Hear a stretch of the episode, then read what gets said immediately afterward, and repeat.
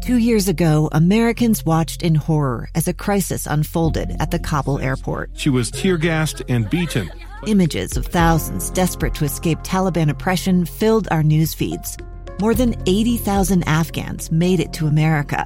But the story didn't end there. It was very cold. There was no power, no heat. Who would help our newest neighbors? I'm Andrea Smardon. In Stranger Becomes Neighbor, you'll hear the stories of some remarkable refugees who left their homes and their dreams behind only to start over from zero. Their only possession was three blankets. And you'll meet Americans who stepped up to help them. You want me to come when you deliver your baby. What can one person do in the face of an international disaster decades in the making? That's Stranger Becomes Neighbor. Find us at kslpodcast.com, follow us on Apple Podcasts, or anywhere else you listen.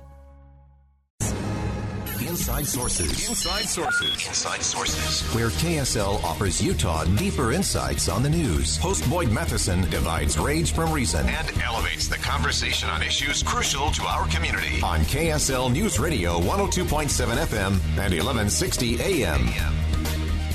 Well, what's the real story of coronavirus in Utah? Is the pandemic really petering out or is it picking up? Dr. Brandon Webb with Intermountain Healthcare gave us an update on a, a, number of things today. And one was just looking at the increase and what is the current capacity in terms of ICU. We're uh, seeing um, ICU units that are filled or, or filling very quickly with COVID only, which is a big change from what we've had over the last few months, where we've been able to care for patients of, of many different types of conditions. Um, in several of the Intermountain hospitals, we're already starting to move into those similar surge uh, plan phases for ICU care because what we're seeing right now is reflective of the community transmission in the last two weeks, two to three weeks, really, for admissions. And so we expect that the hospitalizations that we're seeing now will unfortunately just continue to increase. Dr. Webb was asked about uh, those who are ending up in the ICU now. What is their makeup? What is their what are those common traits or factors? Uh, are they different than what we were seeing early on? The primarily um, older, high risk population of the winter and last fall has really been replaced by a population that is largely unvaccinated and younger. Um, we're seeing patients in their 30s and 40s, um, many of whom have um, obesity, for example, or other medical conditions who are not vaccinated. And that does uh, comprise a large number of the admissions. We are seeing some very high risk individuals, especially patients who have compromised immune systems who didn't respond well to the vaccine, but that does comprise a, a smaller fraction of our hospital admissions. Uh, Dr. Webb was also asked about young people, uh, what the risks are, and how that seems to be playing out. To understand that even in the 25 to 44 year old age group, hospitalization due to COVID is, is almost 3%, which is somewhere between 10 and 40 times higher than influenza. And even if patients in that age group don't pass away from COVID, hospitalization itself and the, the sequelae, the consequences are severe.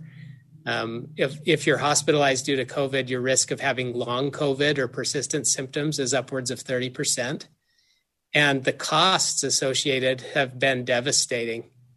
Um, right now, about one in six families have medical debt. And the cost of even an average COVID admission is almost $25,000. Uh, that, that's a fascinating thing as we look at. I, I, thought it was interesting that Dr. Webb went to this uh, factor that there are not only kind of the long haul symptoms uh, that he said about 30% of even these younger uh, people who have had COVID uh, are are experiencing again these long term impacts. But then he also mentioned just the financial impact uh, of you know a, a, stay in the ICU is uh, not cheap. Uh, and so that creates a, a whole other set of ramifications and unintended consequences uh, of not getting vaccinated and, and ending up in the ICU. Uh, Dr. Webb was also uh, asked about uh, immunity, the natural immunity, if you have had it uh, versus uh, getting the vaccine and so on.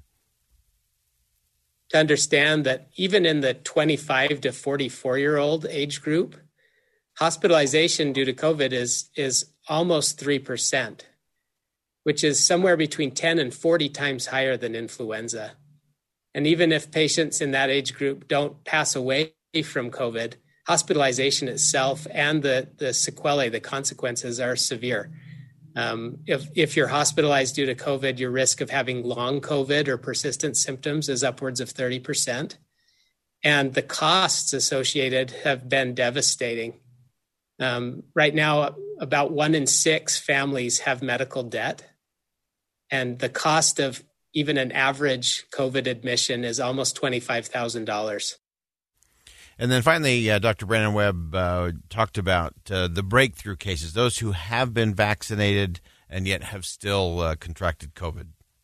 What's different about the COVID vaccines compared to vaccines um, like influenza and others that uh, we're maybe more familiar with is that the vaccine effectiveness rates, even against the variants of concern, have been very, very good for symptomatic disease and especially for preventing severe disease to the level that hospitalization is required. And so we, we do expect to see breakthrough cases. Um, we are seeing more breakthrough cases with the advent of the Delta variant. But overall, our vaccine effectiveness numbers are still extremely good. You, you know, we hear about the, the breakthrough cases, but what we don't hear about is the denominator the, the larger number of people overall who've been vaccinated and who um, are protected against COVID. And I think that it's it's worth re-emphasizing that these vaccines um, are very effective and remain effective against the things that matter most, which are um, decreasing community transmission, which the vaccines are very effective at preventing, and uh, preventing severe disease uh, that requires hospitalization.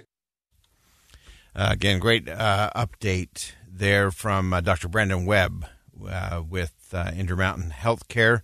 Uh, talking about a wide range of things. In terms of where we are, it's always important for us to stop from time to time and just get a reality check in terms of what is happening, what is going on. Uh, some of the trends that are troubling, again, a lot of those that are uh, ending up in the hospital in their 30s and 40s, uh, some of them with underlying health care uh, issues like diabetes and, obedi- and obesity. Uh, others, even without those, talking about the costs, both in terms of human costs, the long term health impact costs, and even the financial cost to individuals who do end up in the ICU. all of those are things of concern. Uh, and then again, the the important thing is for everyone to get vaccinated uh, to be able to move everything forward in a significant way. So a good update there. Uh, as part of that, uh, in our next segment, we are going to look at uh, life expectancy, a significant drop in the U.S. in this last year, and we're going to be joined by University of Utah demographer Ken Smith who's going to talk to us about the numbers and what it actually means for us here in the state of Utah.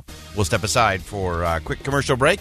Coming back, Ken Smith, the Utah demographer, talking about uh, life expectancy. Stay with us. Much more to come on Inside Sources here on KSL News Radio. I'm Dave Cawley, investigative journalist and host of the podcast Cold.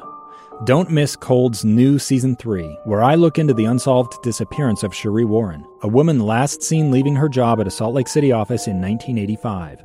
Police cast suspicion on Sheree's estranged husband and boyfriend, but never made any arrests or recovered Sheree's remains. Find Cold Season 3, The Search for Sheree, anywhere you get your podcasts.